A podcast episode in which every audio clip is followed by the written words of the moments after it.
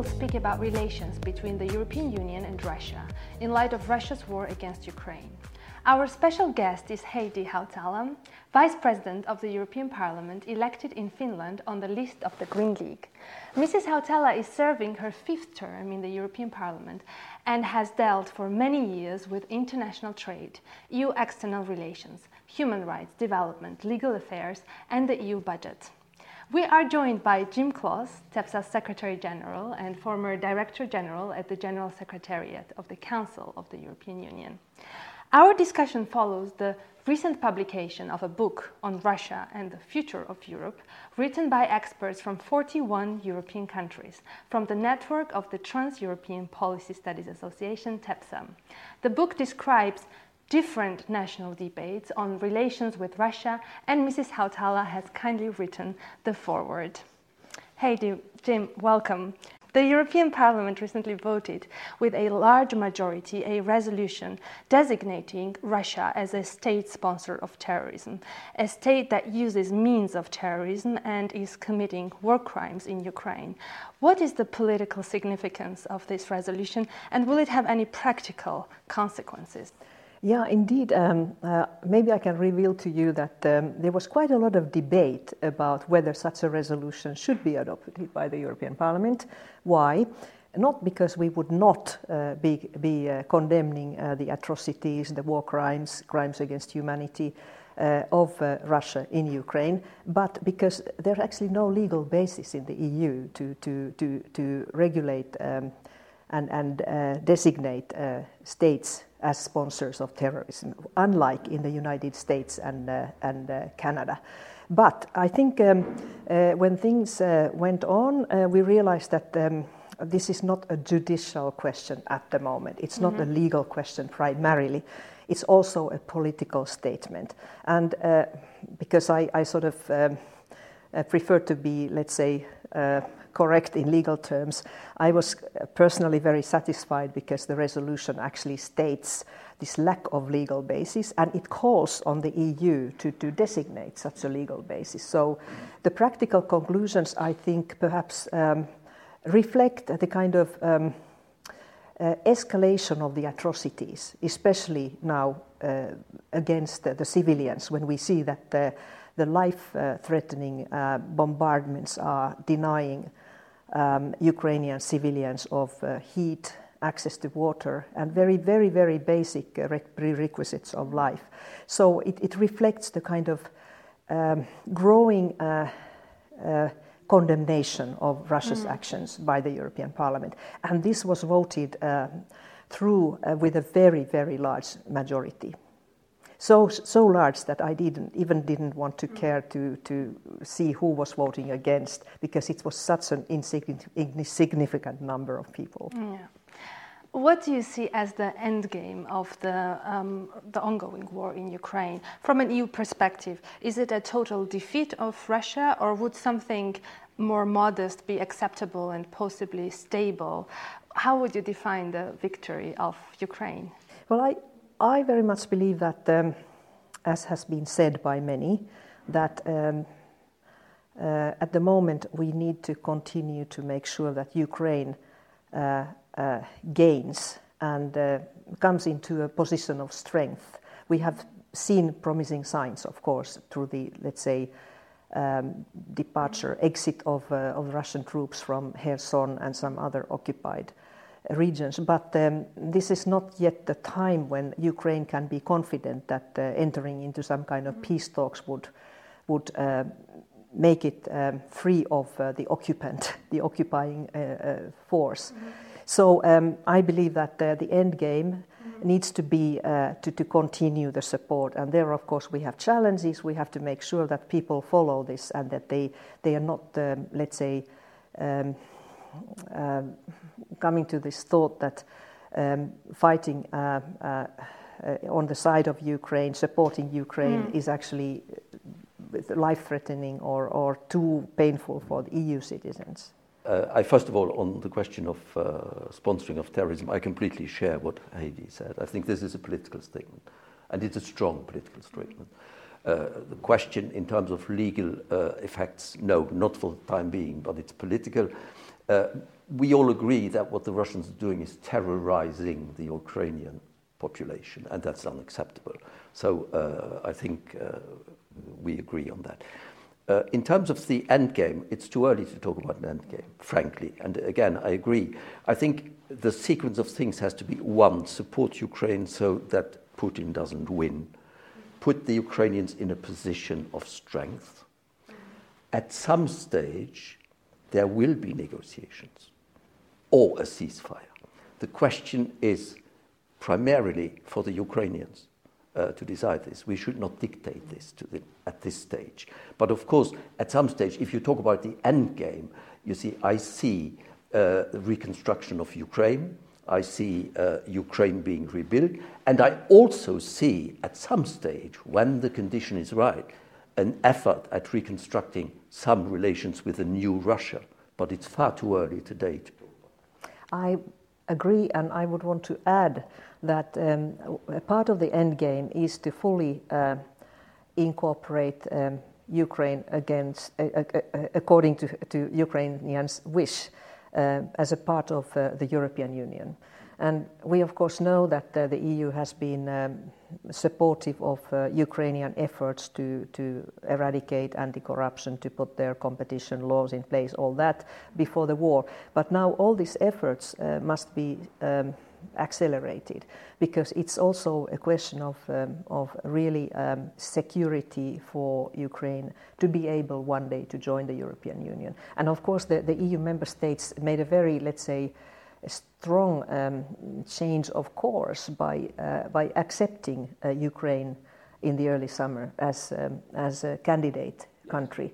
But it's, it's, I think it reflects the fact that we we feel more and more that Ukraine wants to be one of us. It is one of us. And now, not just the European Parliament, but also for the, mem- for the member states agree that at the, the end game is that they must have a possibility to become a full member, like Moldova. Um, and perhaps uh, Georgia, which now seems to st- be struggling with its own reforms more than uh, any of the two countries in war the, the uh, awarding of the status was a game changer. And I mean, two or three years ago, no one would even have dreamed about this. This was a geopolitical decision by the EU, replying to Putin having burned all the bridges with Ukraine. There is, of course, another aspect to the whole enlargement, which we should not neglect. It is, of course, also at some stage about the functioning of the EU, our absorption capacity. But where I do agree is that we should not waste time in working towards this. Also, in terms of uh, as soon as Ukraine, I mean, now they're in the midst of a war, it's difficult to ask them to reform the competition authority. But as soon as the conditions are ripe, we should very quickly uh, push this because you need the two. You cannot just take a decision on enlargement which is purely geostrategic. You also have to make it work with our system. Mm. By the way, if I may, um, also if we, if we look in further, a bit further uh, to Central Asia, we see that uh, now um, many of the, let's say, former Soviet um, uh, republics and states, uh, they kind of uh, show Putin that, uh, that they are not anymore playing Putin's game. And I think this has been quite significant. And I recall that the, the president of Kazakhstan, in the presence of, uh, of Putin, he really made this quite clear. And he, he added in another context that uh, he wants to make sure that Kazakhstan is not finding its way to the wrong side of the new Iron Curtain this is quite tough, I would say. And there's a geopolitics in, uh, we, you know, we have to really strengthen our relations with those countries as well because there is this aspiration for, for democracy and uh, prosperity, which can be about uh, strengthened relations with the European Union. In the pressure, China, Russia, the EU. The EU has its attraction to those countries now as well. Uh, just one word on the ceasefire. I, I think we replied to that before. And as Heidi said, I mean, a ceasefire is something which particularly the belligerents have to decide at some stage, and the Ukrainians have to feel there could be a situation where they are in such a situation that they need a ceasefire too. So we should not sort of say no to a ceasefire or yes to a ceasefire now. I think we should remain relatively quiet about this. Well, many Europeans are concerned about the escalation of the war. Also, the NATO Secretary General Jens Stoltenberg warned that NATO's aim is to prevent the conflict in Ukraine from escalating beyond Ukraine and pledged support to Ukraine's long haul. Is it the case that it suits the West that Russian army is suffering big losses, that Ukraine is containing Russia, defending the rules based order and values we call European, but at the same time, we are coming to accept a long war in Ukraine as the new normal, and we are perhaps not doing enough to help Ukraine win the war sooner and with fewer casualties. Could the West do more? Um, yeah, I, I think um, uh, we saw how much uh, caution um, the countries. Uh, showed and, and uh, let's say uh, uh how much um, they took uh, time and energy to, to identify who actually has launched this missile uh, that hit and killed two people in, in, the, across the Polish border from Ukraine. And I think it shows that we have to be very careful because Putin is totally unpredictable. And nobody can exclude that, uh, that he will make uh, real from what he has said that he is waging war against the West, uh, Western values. So he's, he's declared a kind of a total war. Uh, and to, to give him any opportunity to, to make that uh, happen, I think uh, would, be, would, would, would have very drastic consequences. That's my feeling. Mm-hmm. And knowing all these false flag operations that, uh, that uh, countries like Russia and the Soviet Union with Finland in 1939 also uh, used. Um, I think uh, diligence is very important that we do not sort of uh, act out of uh, a mo- feeling of a moment, and we, we, should not be provoked. That's my feeling. Yeah. Now, I, I, I, think, I think the fact that our leaders, both the Americans and the Europeans, want to avoid escalation, I mean, it's their duty. I'm sorry. I mean, I don't find that shocking. The question only is it has not to be done in a way that you give the impression to Putin that we are scared stiff. We're not. And I thought the reaction, the reaction by NATO was actually very professional in this respect. So, uh, uh, uh, but trying to avoid escalation is normal. I mean, no one wants a, third world war uh, uh, about this. So, we, we just have to, uh, uh, to keep calm, uh, look at the situation, not give the impression we, we are completely sort of in awe be, before Putin, because I agree with you, he's unpredictable. At the same time, I think NATO is pretty strong. I mean, I'm not personally terribly worried about this. Well, in the EU, we speak a lot about the support of Ukraine, and I think already we have used this word a couple of times during this conversation, and for very good reasons, obviously. But aren't we slightly missing the point when we speak about the support to Ukraine? And I'm here quoting President Zelensky, who said, uh, You are paying for your freedom, not for uh, Ukraine. Um, do you think that the EU citizens realize sufficiently to what extent the outcome of this war uh, in Ukraine matters for the future of, of Europe and the, and the future order on our continent? Yeah, I, I first uh, of all, I, I believe that it is uh, Zelensky's role to be very tough on us, to, to ask for more, to demand more, um, so that um, he will get the maximum uh, that can be given, and we are not uh, doing that yet, I think. But um, mm, then. Um,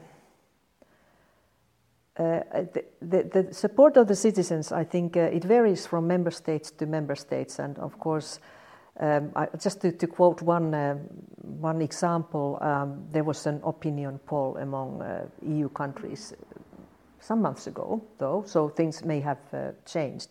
That uh, on who is, who is the perpetrator, who is guilty of this, who is responsible for this war of aggression. 90% of Finnish people say Russia only 60% of Italians. So there are different narratives and traditions, uh, which actually has been very well described in, in the book that TEPSA has, uh, has uh, put together, which is a, well, a very rich source of uh, these uh, differences, which then all of a sudden, after the publishing of the book, uh, actually turned out to some sort of unity. And that holds at the moment.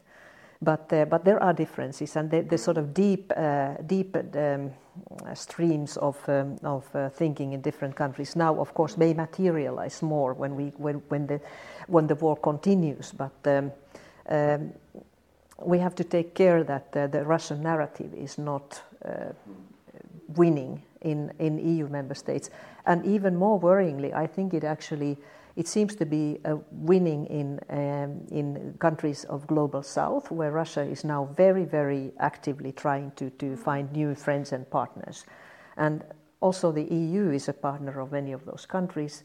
Uh, I think we, we, we should not patronize them in any way, but we can, we can tell them that why we had this food security crisis is not because of uh, sanctions against mm-hmm. Russia, but they are because of uh, Russia starting an illegitimate, illegal war against Ukraine. And that has to be stopped. On, on the, I, I think your question almost sounds as if uh, support to Ukraine was not the right expression. I think, of course, that's what we're doing, support of Ukraine. Uh, once you do that, if you do support Ukraine, the reason behind of why we do it? Well, obviously, there are various issues. One is that we genuinely want to help the Ukrainians. Secondly, we genuinely think it's in our interest to do so, otherwise, we wouldn't do it. So, uh, uh, I think in that respect, uh, this is a slightly artificial thing. And I think, as Heidi said, I mean, Zelensky is, of course, uh, as a president in a very difficult situation, pushed the maximum pressure. I would, however, also say that it is fine to say the Europeans could do more, the Americans could do more.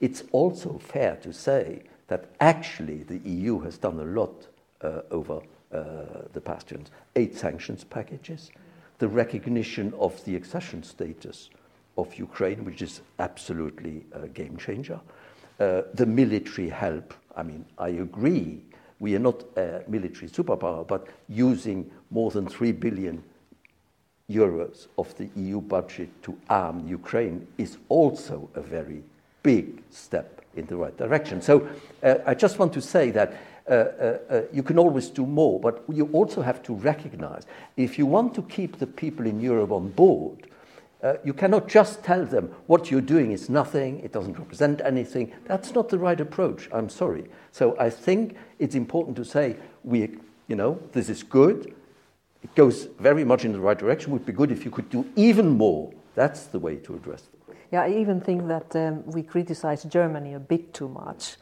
Uh, we can discuss uh, the past of Russia German relations, but with the new government, um, and I'm very happy to see that we have a very sort of energetic um, uh, green foreign minister from my party.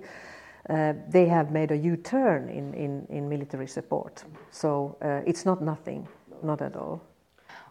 Well, I think both of you referred to military support. If I may ask there, um, you know, out of all the military support now going to Ukraine, only 2% is coming from France, apparently, only 3% from Italy, uh, you know, only 9% from Germany. I mean, what does this? I understand EU is not a huge military power, I mean, this is something that we acknowledge.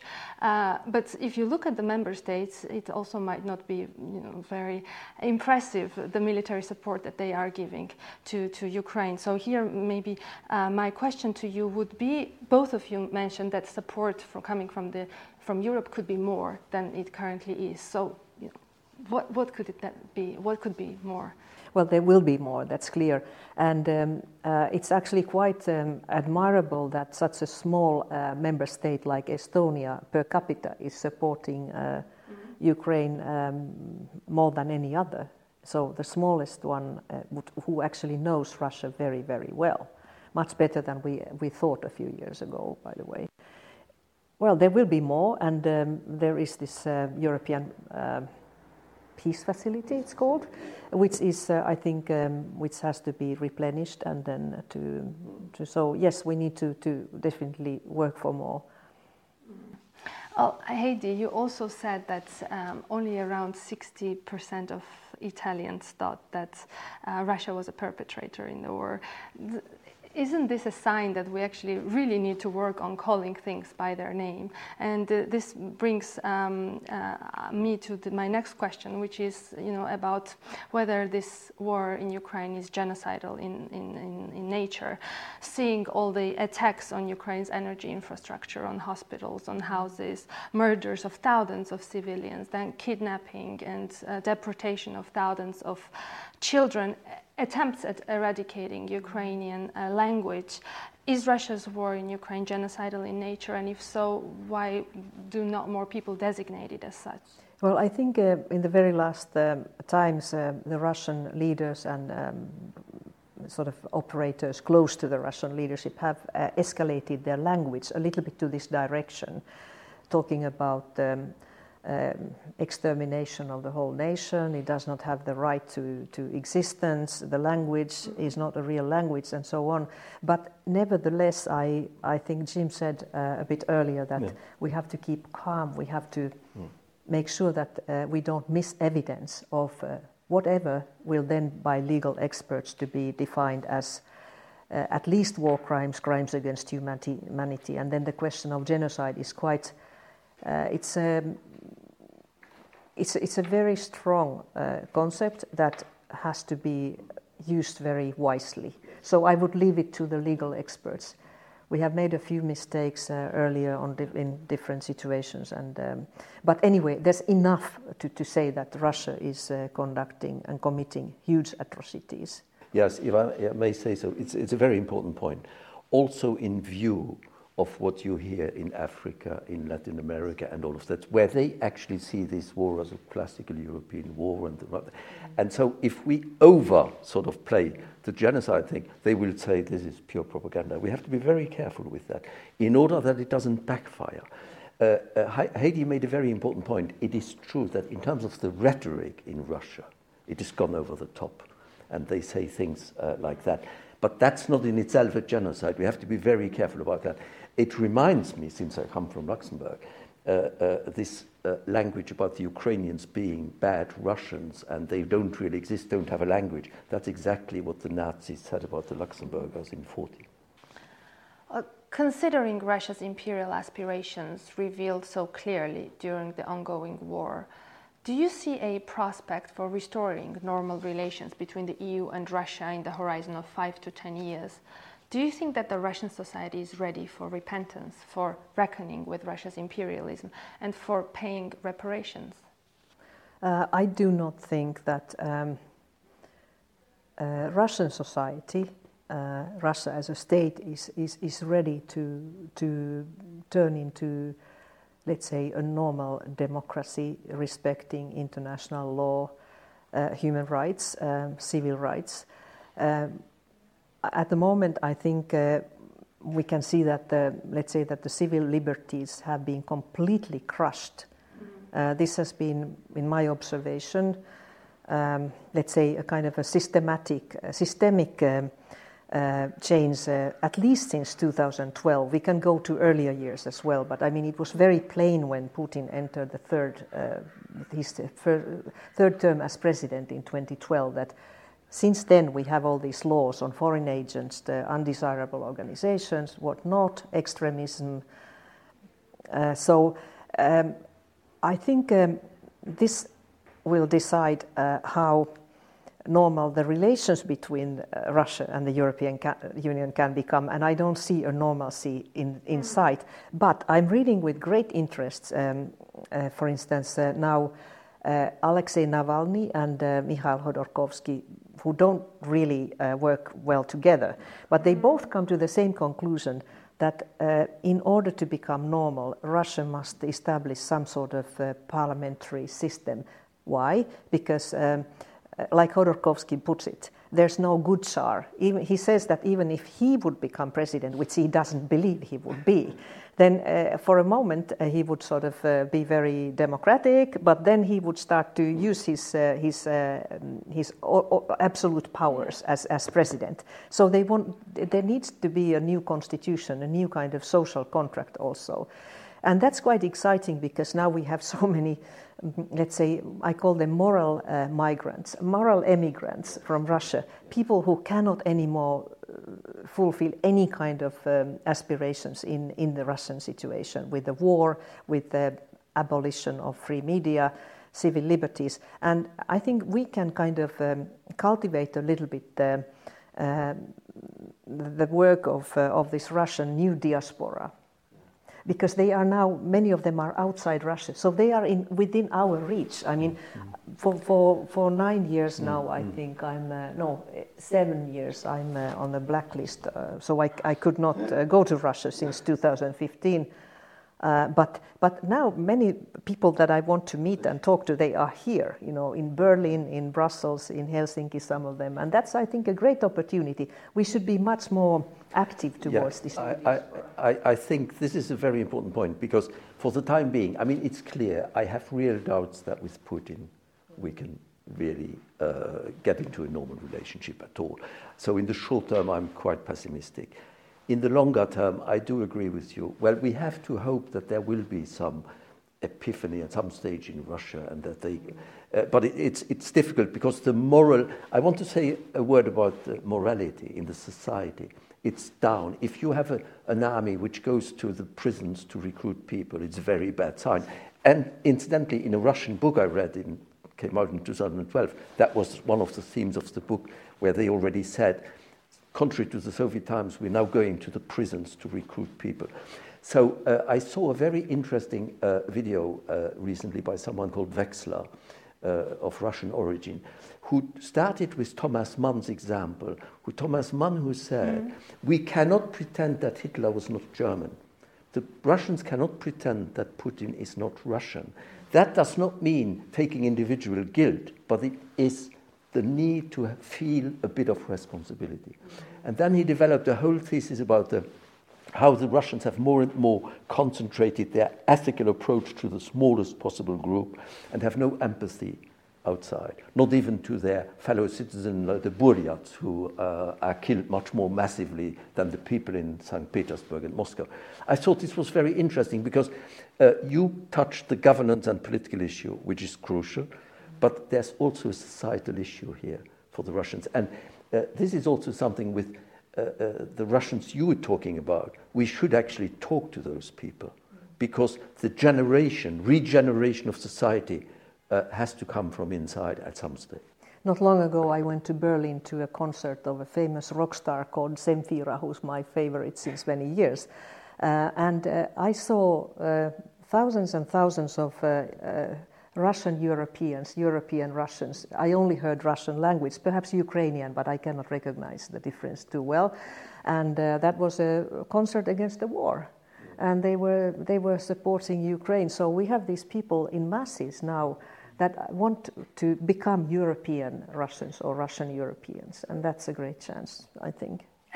I think my question would be do because so far I haven't really myself I haven't been to the concert of Zemfira but I haven't really seen mass rallies of Russian diaspora neither here in the European Union nor in Georgia for example where they are coming in thousands. Yes. There has been hardly any support uh, of, of, Russians um, for Ukraine. And this brings actually me to another question, which is about uh, Russia's opposition. Mean, you, you alluded to that as well already, but can we speak of a significant group of liberals who imagine Russia as a state rather than an empire? How many Russians are willing to question the imperial project. For example, Alexei Navalny has so far refused to acknowledge Crimea as part of Ukraine. His circle has been calling for a post war Marshall Plan for Russia to avoid the feeling of injustice among the Russians. But we have not really heard many suggestions from the Russian opposition that it is actually Ukraine as the victim of Russian aggression that will need a lot of reconstruction funding. There are certainly Russians who want to get rid of Putin's dictatorship, but are they also willing to give up on Russian imperial ambitions? Some of them, uh, the genuine Democrats, I, I think, uh, but uh, uh let's be honest, there were a few years in the 90s when the window of opportunity was there, and uh, it closed uh, already a little before Putin entered into power. I think already the danger, uh, let's say, appeared in the last years of, um, of Yeltsin. Um, but uh, I go back to 1991. Um, you only have to compare um, uh, how the, the, the German uh, reunification, where uh, an important part was uh, the, the total, um, let's say, how do you call it, lustration of, of the kind of uh, eradication of all the secret services, the, the, the um, Stasi and, and to, to, to go through the, the crimes of Stasi against people. People then got to understand why they were discriminated against at, at the institutions and, and why they lost uh, their property and all that. But this never happened in, in Russia. If you look at 1991, only perhaps uh, the, the, the statue of uh, the founder of uh, Cheka, the secret police, was uh, carried away, but there was no uh, sort of um, um, deep uh, look into the, the deep state, which is still, I mean, this is, uh, Russia is ruled by the deep state. It's the, the FSB, GRU, all these uh, secret, services. And um, it, unless there will be some kind of procedure uh, to eradicate these uh, powers from the control they have now, I, I don't think anything can happen. And that has to do with the crimes of Stalin. It has to do with uh, let's say, rehabilitation of, uh, of victims uh, of, of the dictatorship. So I, don't see this happen immediately, but perhaps after, after some um, um, deeper trouble in the society. Mm, mm, mm. What comes after Putin doesn't look very good to me at the moment, mm. but um, perhaps um, before, before things start to get better, they usually tend to get worse. That's a little bit my feeling about the Marshall Plan uh, needs to involve the Russian institutions primarily for me. We are unfortunately not there yet. I, I, agree this will be long, but we should not completely give up hope. Uh, the, the, problem is, of course, that, and you see this in someone like Navalny, that uh, the nationalist factor is very strong in Russia, and the propaganda has been hammering this at school, everywhere. They are now reintroducing the obligatory military service at the university. So uh, it, uh, it's uh, difficult. It will be difficult. But uh, at the same time, I personally tend to think that I don't see Putin winning, frankly. And as soon as it becomes obvious to more Russians that Putin is losing, things can go much more quickly than we think. That gives some hope indeed. Well, thank you very much. Maybe one last question uh, to both uh, Jim and Heidi, and that would be what would be one major shift, if uh, any, that you would like to see in EU's foreign and security policy as a lesson from uh, Russia's war in Ukraine? Now, this is tough. Maybe you start. Yes, okay, so you have the last word. And, uh, uh, actually, my answer is I don't have an answer to such questions because there is no simplistic uh, one thing panacea. What I would say, however, is that, and I come back to something I said before, it is that actually the EU has taken a number of steps, some of them small, some quite big, which I mentioned before. So I do not see, and certainly if you mention CFSP, which is a very small part of our policy, frankly, I don't see a, a big development of CFSP which will change the game here. I think we move by increment, we move sometimes bigger steps. It all together, I think, should lead to a paradigm shift. And I think there are, there are elements of hope for this.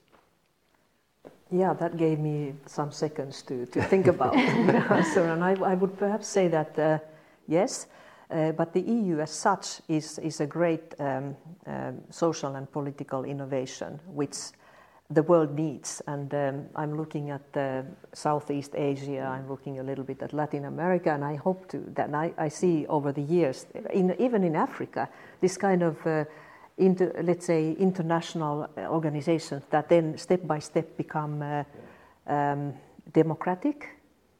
You know, the, the, to the extent that um, at the end of the day they may have directly elected parliaments, like the European Parliament. So that's already something that that is a, is a, is a strong uh, step towards uh, peace and security. And I think we have to remember also that countries that uh, are democratic, they do not declare wars against each other. So.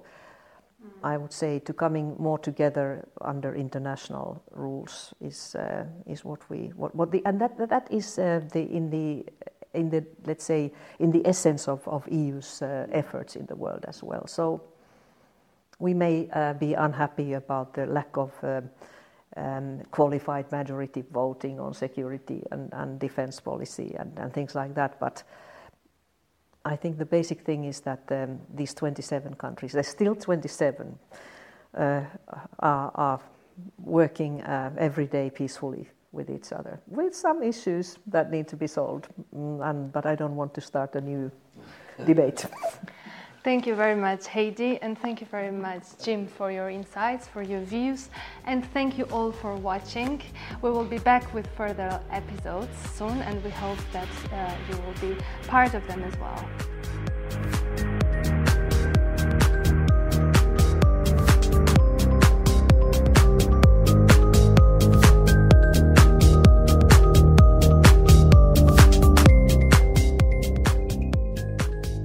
Podcast is co funded by the European Union.